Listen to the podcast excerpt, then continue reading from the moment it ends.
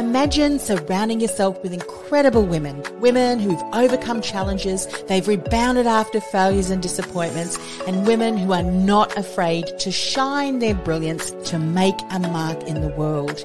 These women support other like-minded women because they know there is plenty of opportunity for everyone and that together we really can make a difference, grow our businesses while have fun along the way. This is what Women in Leadership podcast is all about. Welcome. I'm your host, Anne-Marie Cross. Grab a cup of your favorite beverage, pull up a chair and let's get this conversation started.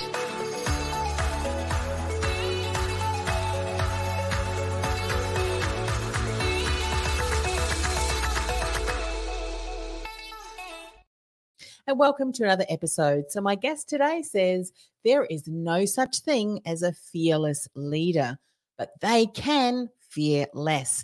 Joining me on today's show is Nancy Lyons. Nancy, she is an author, she's a speaker, an entrepreneur, she's a founder and a CEO.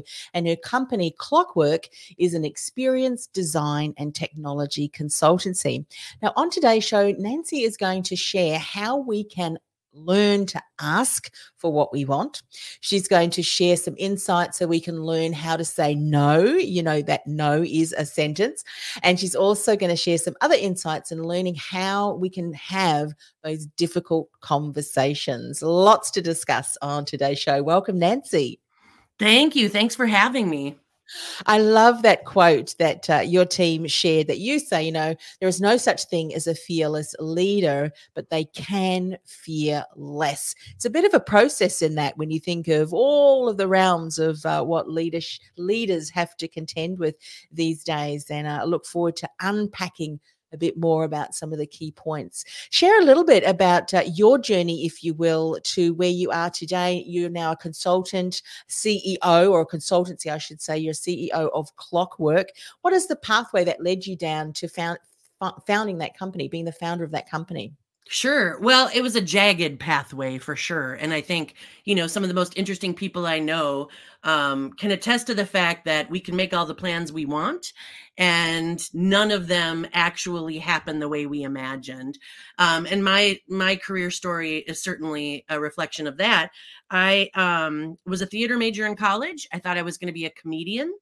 I thought when people asked me when I was a young person, what are you going to do when you grow up? When I was very little, I said astrophysicist because it was a word that I learned and I thought I was something.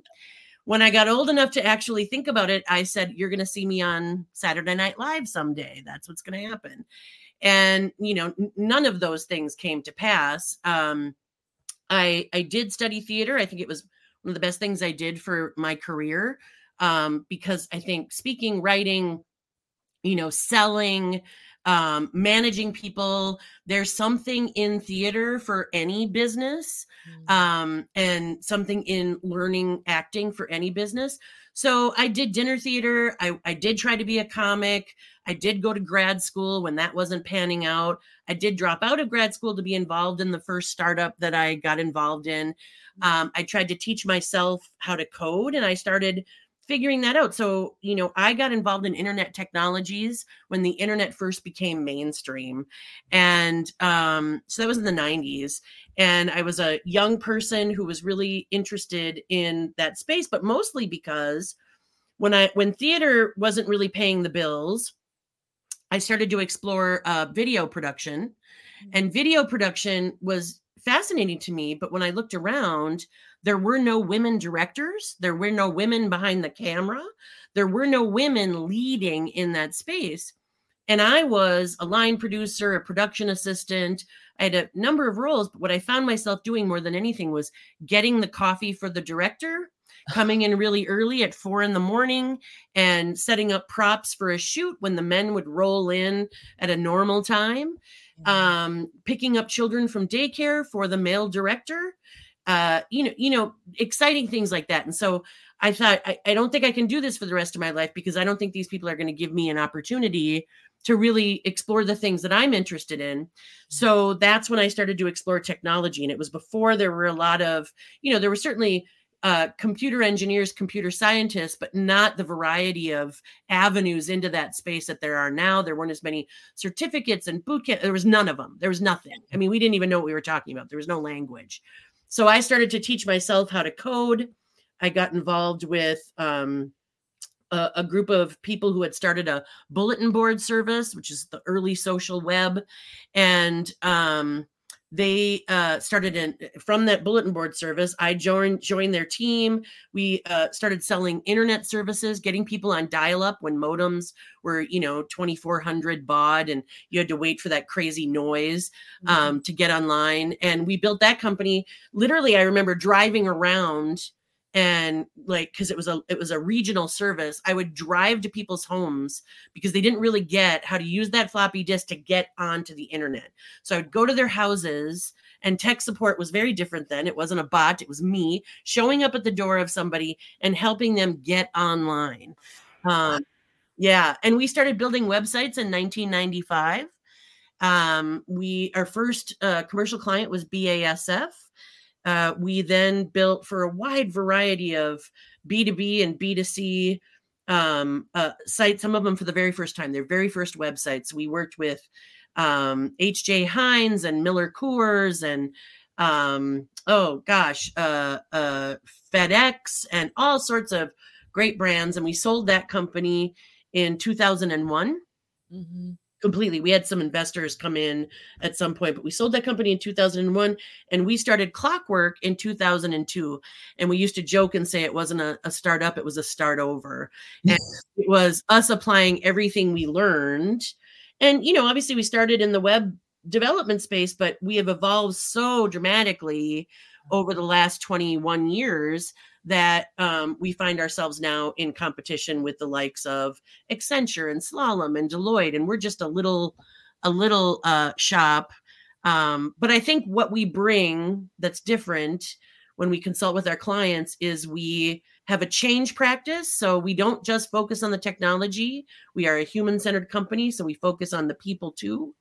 Um, and we ensure that your technology investment will pay off because we're going to bring people along with us. So, what we work on is people, process, and technology in that order. We center the humans, both inside organizations and customers, and uh, define the processes that will ensure that they understand how to manage these applications after we build them, and uh, and then the technology that we put in place after, you know, a relatively long engagement. So it's a again a, a a, not a not a straight and narrow path, but one that I don't regret at all. Yeah, that's incredible, and I'm so glad that I asked you that question. I knew that there was going to be some incredible uh, insights, and just hearing you share, share that. I mean, you would bring to the table, being that you're a pioneer in in so many different aspects, right at the coalface when something was just beginning. There's nothing like that experience that you can draw upon, um, you know, in in what you're doing now, because you've been able to see see so many things evolve and come. I mean, could you ever imagine where you are now with the technology that's available at your fingertips many, many no. years ago? I mean, you wouldn't no. have even to think it, you know, that, right. that possible. So, uh, right. I mean, as a Star Trek fan, you know, I, I think we imagined it. We imagined that that was coming down the pike, and we certainly hoped for you know the the continuous evolution of the technology but i think being in it is interesting. The other thing that I think is worth noting is the business skew is very, very young. And um, and yet it's a it's a much broader workforce now than it ever has been because I'm not the only one who grew my entire career in the space of internet technology.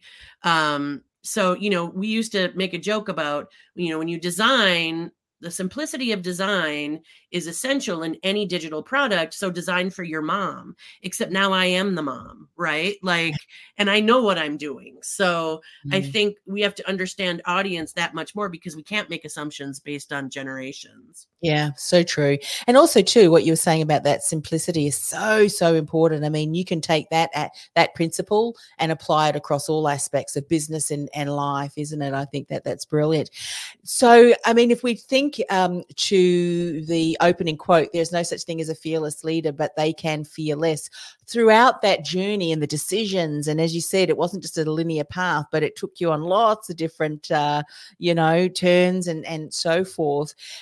I would imagine throughout your career that you have learned to fear less the, the, the, different things that maybe you have have approached. Share a little bit about that, how, how mm-hmm. you've overcome that, the sure you know, that fear. Well, you know that that quote is actually from my book Work Like a Boss and I use it a lot because I think that people convince themselves of what they're able to accomplish or do based on the you know based on the stories they tell themselves. I and their stories are grounded oftentimes in fear. And so they convince themselves they're not good enough. What will people think? I can't raise my hand. I don't want to be too loud. I don't want to overshadow anybody. And there's a million reasons for why you shouldn't show up, um, you know, ready to make a decision, ready to take initiative. And one of the things that I try to impress upon a, a variety of audiences really is the value of an intrapreneur, whether you started the business or not, having a risk taker inside the business, having somebody who's a problem solver, who can take initiative, who can move forward with something is of real value to any set of leaders. And yet, I think we see less and less of that with, you know, technology and all sorts of things. We see less of that, and more people want to, you know, abdicate responsibility for um, how work works, how they do their job. It's all about their job. I, I I do what's in my job description. I don't do any more than that, right? Like this is how I show up. And what I try to tell people is you know, we we talk a lot about leadership, but the truth is we all have to show up leaderly. It's mm-hmm. not about just executives, it's not about middle management, it's not about, you know, the people we write the books for. It's about everybody recognizing that work is changing and we all have to show up in our power and convincing ourselves of stories that simply don't have to be true is mm-hmm. counterproductive. And so I often say, you know, I often ask audiences, you know, think of those people that you think just walk through the world with infinite confidence. They just have it going on. They seem like they, you know, they can speak in front of any audience. They can represent, you know, their their organizations. They're fast on their feet, and they really feel like they are the an example of confidence. And and I and I try to remind people then that they are not fearless. You know, everybody has moments where they are paralyzed by fear, where they second guess themselves because of their fear of something, where they're unsure, where they're uncertain, where they're uneasy. There's not a human on the planet who doesn't deal with that. But real leaders, regardless of title, figure out how to move through it, how to move into it and through it in spite of their fear. Yeah. And I think that is certainly something I've learned over time. Mm. Um, I'm also somebody because of I think that theater training, quite quite frankly, who had less fear in certain contexts, meetings that were all men, for instance, which was a good chunk of my career, or you know, meetings with large um, corporations and and big um, you know uh, important executives. I could certainly tell myself stories about my um, you know my inadequacy but the truth is i'm in that room for a reason and i i also often tell people it doesn't matter how you got to the table what matters is what you do when you get there so true and i think that's where really sort of talking ourselves out of the paralysis of fear and mm-hmm. recognizing that we can compartmentalize that fear that we can't we can't be rid of it but we can contain it so mm-hmm. that it doesn't stop us from doing our best work and bringing our best help. And and frankly, that's a muscle. So the first mm-hmm. time might feel terrifying, but as you as you move into your career, as you move into your comfort with these challenging moments, um, you're you're building that muscle. Yeah, I love that that you've said that because you can use that same um, principle when you're talking about confidence and courage, mm-hmm. isn't it? I remember one of my mentors um, used to say, and it's so true. So often people wait for the level of confidence before they do this, before they put their hand up for a job, or before they get out and speak, whatever it is. You just need that courage to take that one step, and then the mm-hmm. next step, and the next step. You know, and uh, it, it's amazing. And I'm sure that if you were to ask everybody around the table about their level of confidence or whatever feeling of inadequacy everybody. I mean, I've even had discussions with CEOs who are responsible for mega budgets who would often think, I, I, to be honest, I have no idea why I'm here. Mm-hmm. you know, I still pinch myself. There's a reason why you're here because of whatever it is. And as you said, I love that. Don't ask, don't question why you're here at the table. That doesn't matter. But what does is what you contribute, what you bring uh, to that table.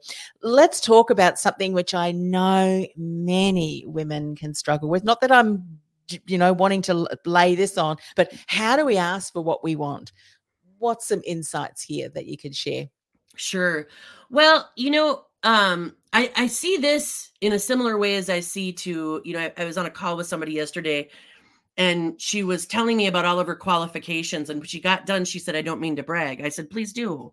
Please do brag. You deserve the space, right? Nobody else is gonna blow blow your horn. And um, and I think the same can be said for asking for what we want or need.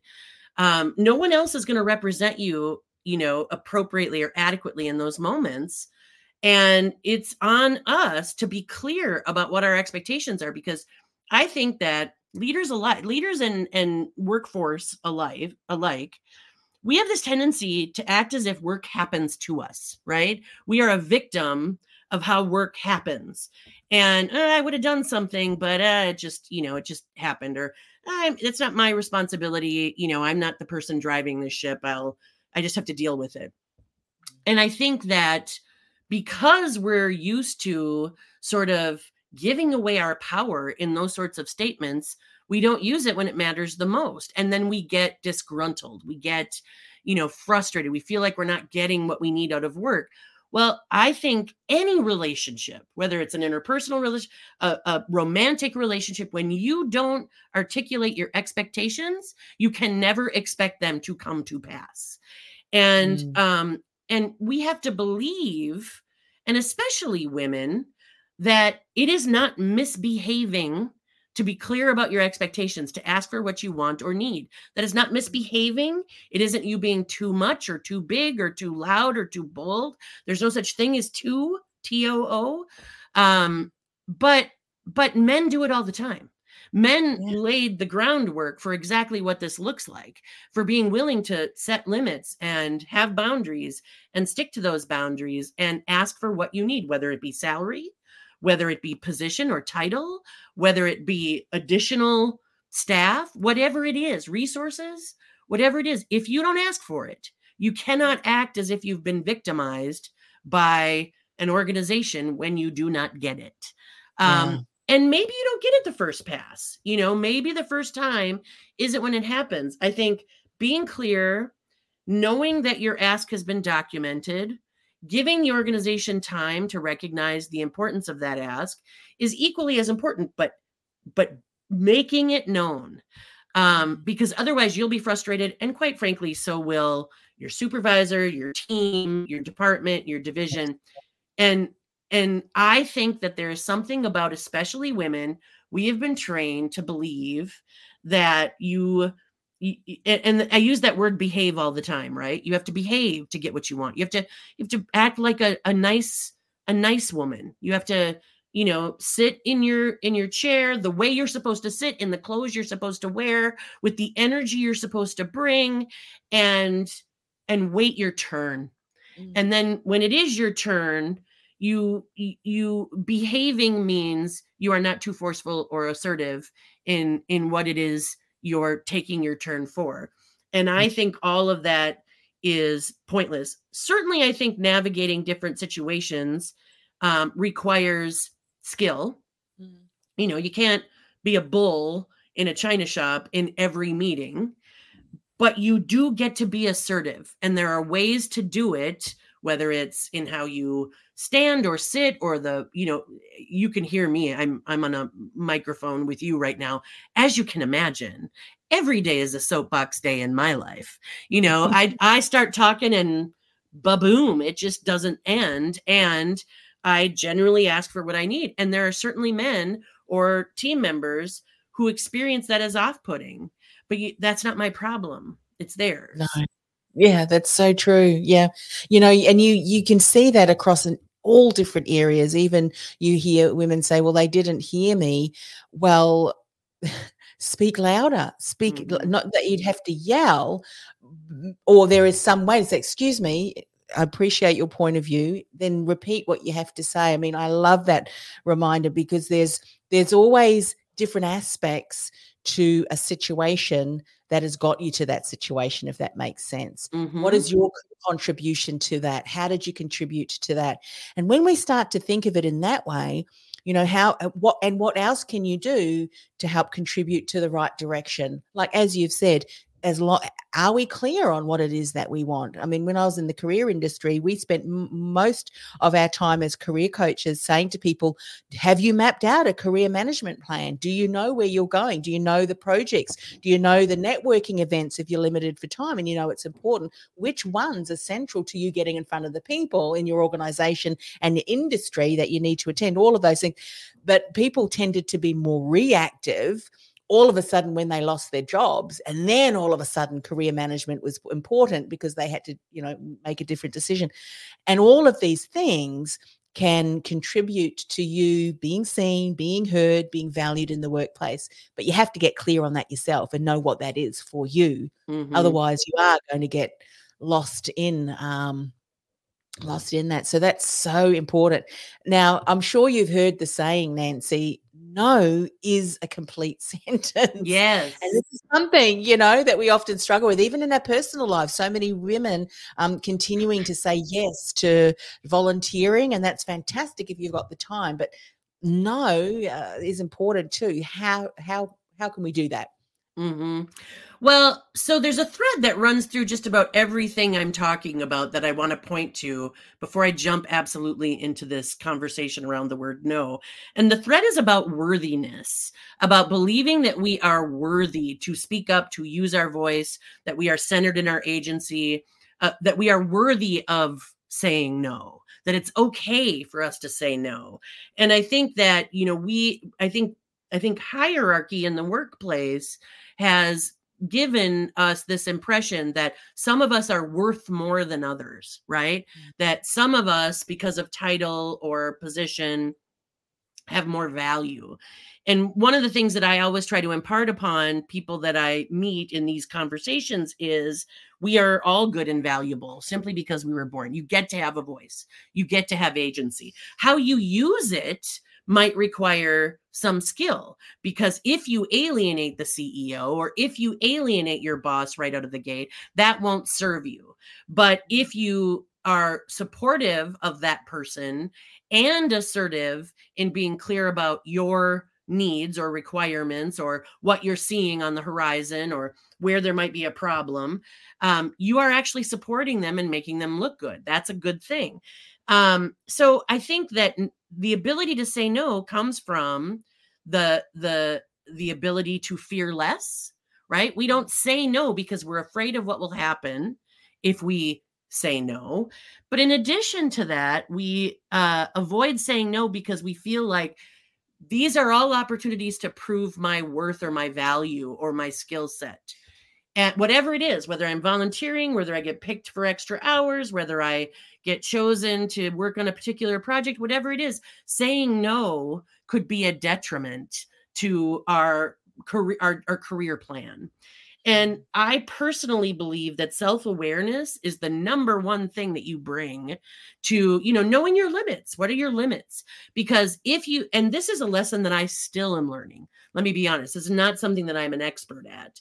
Um I think that being able to say no is equally as important as saying yes.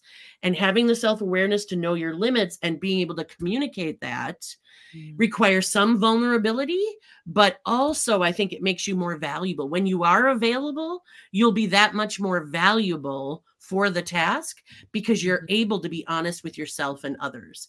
And that is something you can't teach people. So I do think that no is a full sentence. I do think that um you know women are constantly trying to prove themselves in all contexts regardless of how much they've achieved i think women are constantly trying to approve uh, you know uh, uh, uh, make space um, for people to recognize their abilities. But you don't Mm-hmm. always have to do that by sacrificing your time and energy. And so s- simply saying no. And I think, you know, we also have this desire to qualify. Like I'm guilty of this. If I say no, oh gosh, I would really like to, but my family, you don't know anybody an explanation. Mm-hmm. Um, no on its own stands strong. Mhm. And I think it requires practice to really embrace that truth. But Yeah. once you do, it is freeing, it is liberating because then you really are able to prioritize those things that matter the most to you because Yeah. you're able to protect them and use no as the wall that you build around them. Yeah.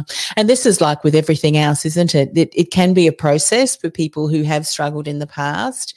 And, um, but it is something that you need to do. Like, for instance, an example that you may have is that you may become known around the office for someone as someone who will pick up odds and end jobs if that, oh, go and, you know, go and give it to Anne Marie because sh- she'll always help us when we're out in a bind. And poor old Anne Marie is the go to for fixing all of the things. And then, uh, if that's not um, part of the normal realm of your job, then that then gets inhibited. So Anne Marie has to learn to say, no, know, Mhm. don't qualify it. Don't, you know, oh, I'd love to help you. Actually, I wouldn't love to help you. What what issue are you having? Perhaps I can help you complete the role. Um, Mhm. What is it that you need or not doing well that I could, yeah, lead you in the right direction? Love that conversation. Here's something else which I think we may all try and avoid at one time in our careers uh, and even personal lives is having those difficult conversations. How can we approach them? Because some of the some of the issues that we're struggling with in our lives or careers and business uh, today are because we're not having those conversations Mhm. that we Yeah. really know we need to be having, right? Yeah, it's true. Um, you know, again, I'm going to say remember that that thread of around worthiness because I think being able to confront something that's uncomfortable or somebody that is, you know, causing you some amount of pain or challenge or whatever concern, you are worthy. You can do it. Um, and and I think that's important. I I actually have a newsletter that I'll tell you about when we wrap up, but uh, last month it was all about the art of difficult conversations and i had somebody walk up to me at a football game um at a you know football game that my son played at to say i just got your newsletter and it was so helpful. And i honestly thought it was so boring because it was so tactical like here's how you manage. And this woman was like i it, it couldn't have been more timely. I absolutely needed this. And it walked me through sort of the steps that i needed which i thought was um it, it was super validating and i didn't expect that because having difficult conversations is not rocket science. It's not magic right? It requires um emotional intelligence um in that it requires us to recognize that we have to listen that we have to manage our emotions. Um not all confrontation is bad confrontation. Not all conflict is bad. Um i think sometimes giving and receiving feedback in a work context is perceived as conflict especially you know we don't like to tell somebody that we're actually not 100% satisfied with their performance. That's hard right? And i think after a while you become a grizzled old executive and maybe you can but i don't think anybody wants to hurt anybody's feelings or devalue their contributions. And yet it's imperative that we are able to give critical feedback because that's what we owe people who come on board our organizations and um, i think you know one tip that i got from a mentor years ago that i that i share with everybody that is the best way to begin a difficult conversation is instead of being accusatory or coming at it very hot ask for help because there's not a human on the planet who doesn't feel inclined to offer assistance when they are asked. So, I mean, maybe there's two. Maybe there's two humans that are serial killers or something, but um the rest of us when somebody says, "Hey, I need your help. I don't know what to do about X, Y, and Z." And I'm finding your response to, to it to be hard to handle. The second I say, I need your help, I've diffused um, so much of the heat in the issue they're going to lean into the conversation. And even when I say, you know, something personal, like even you seem to be, you know, uh, uh, uh on on the opposite side of me, and I'm not quite sure how we can coalesce around this issue and get you know more collaborative about it. I think when you approach something that way you diffuse defensiveness you you know they're they're no longer worried. Instead they become your partner in solving a problem. They're offering their help so they see their contribution as meaningful um, and you can get through some really difficult messaging simply by asking for help.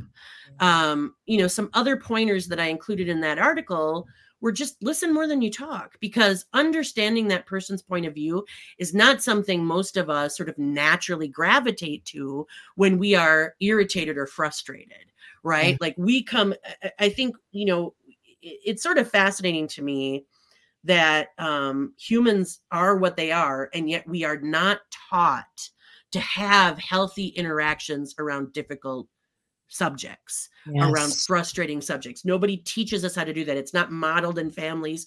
You know, we talk about dysfunctional families for the most part, you know, our family of origin defines how we show up for difficult conversations. Yeah. And difficult conversations in families of origin are fights, right? Mm-hmm. They, they're fights. And or they're nothing. They're nothing.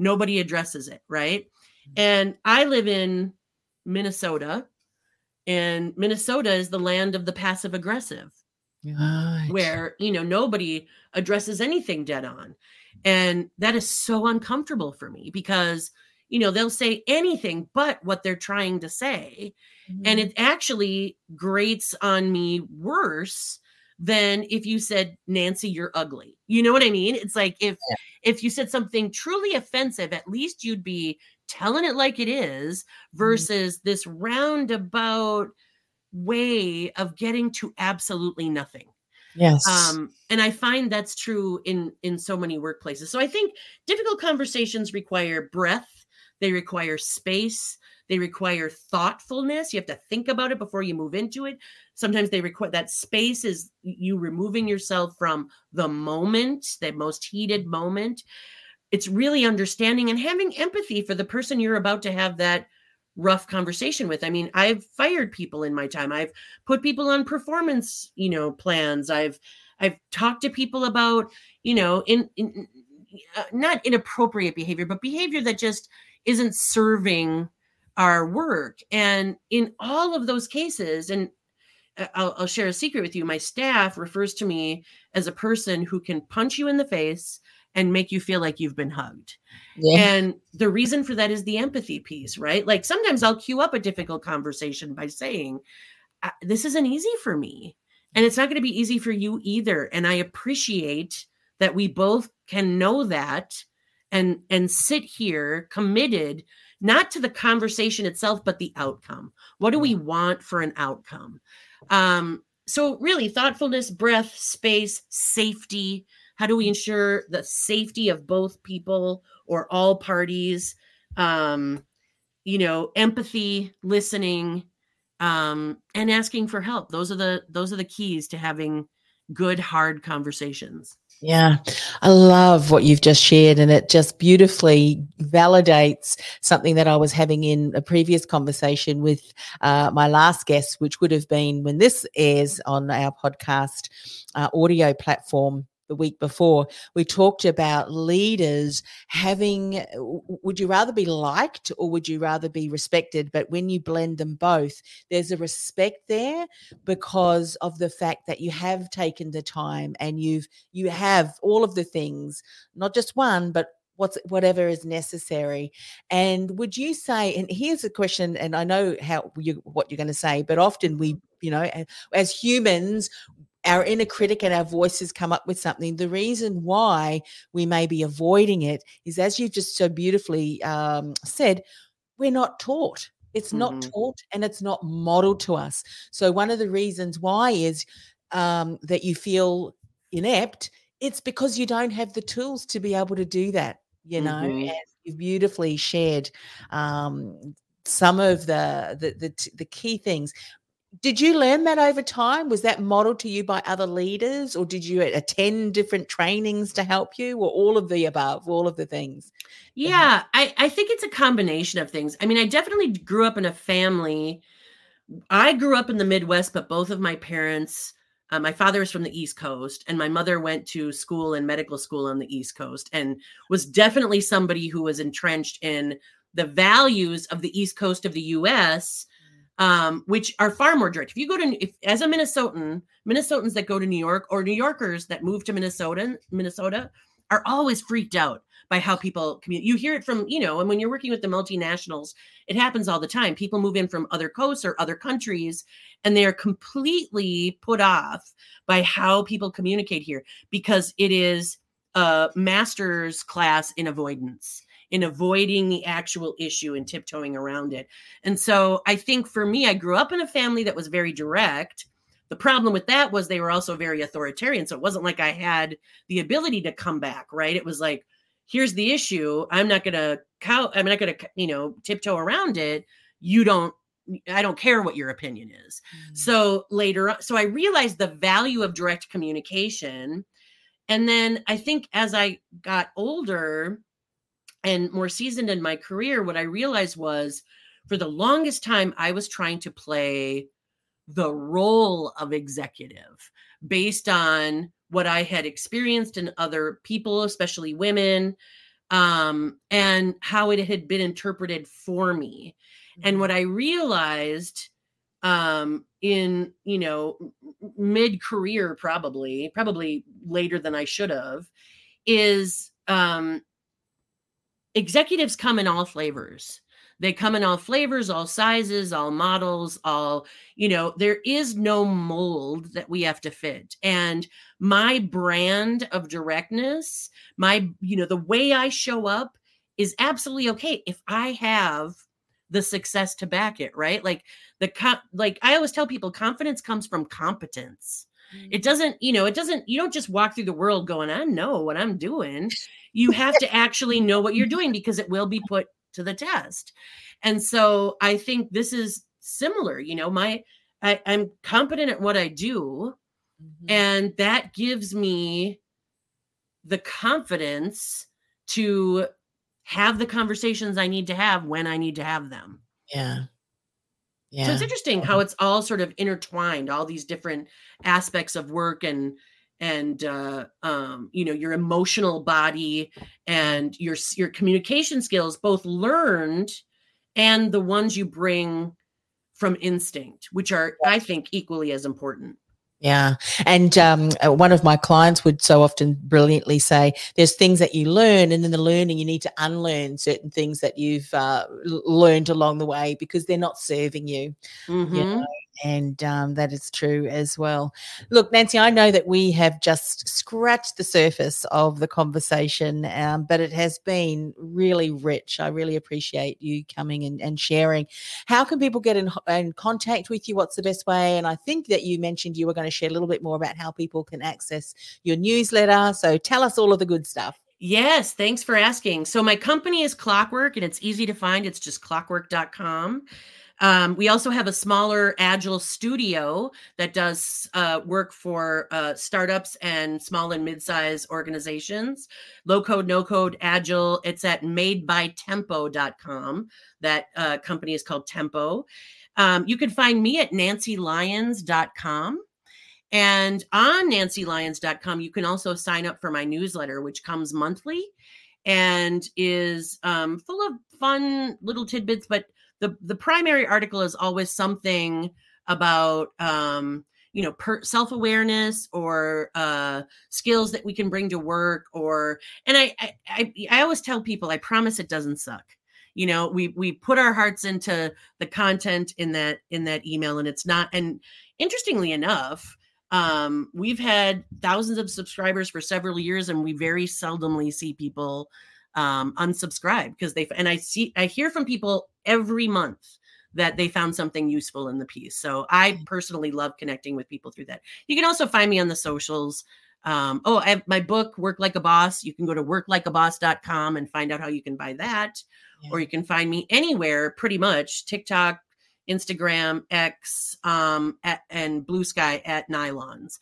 And it wow. is that way because my name is N Lyons, Nancy Lyons. The initial makes it look like nylons, but now young people don't even know what nylons are, so I'm fine. so that's a whole other conversation. Exactly. you're on LinkedIn, and for some reason, LinkedIn hasn't uh, showed the name, but uh, someone over LinkedIn has uh, appreciated the conversation. So I wanted to share that with you, uh, oh, Nancy. Cool. You didn't see that. Great conversation. Thanks for your insights, uh, Nancy. Totally, totally agree. So yes, connect on all of the different platforms. Go to the different websites, and uh, as Nancy said, there is incredible value in the newsletter she shares as well. And the example that you gave, you know, the insights from um, how to handle difficult conversations, I can see why your uh, the, the, the woman came up to you and thanked you uh, for attending.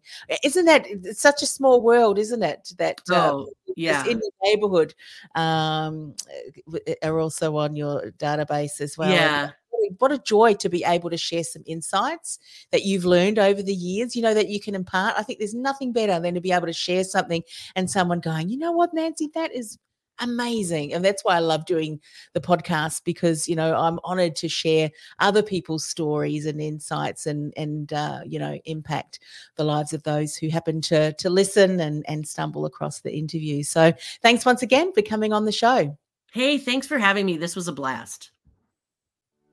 Hey, it's Anne Marie. Before I go, are you a coach or a consultant who feels like the world's best kept secret? Your experience is vast, yet secretly you're frustrated because despite all of your hard work, you're just not getting the visibility, the recognition, or new clients you'd hope for, and you don't know why? I've created a free resource that'll help you build visibility, generate leads, and enroll dream clients with ease because you're seen as a trusted authority, even in a crowded marketplace. And you've positioned yourself as the choice versus just a choice for your dream client. To get started, go to annemariecross.com forward slash gift. That's annemariecross.com forward slash gift.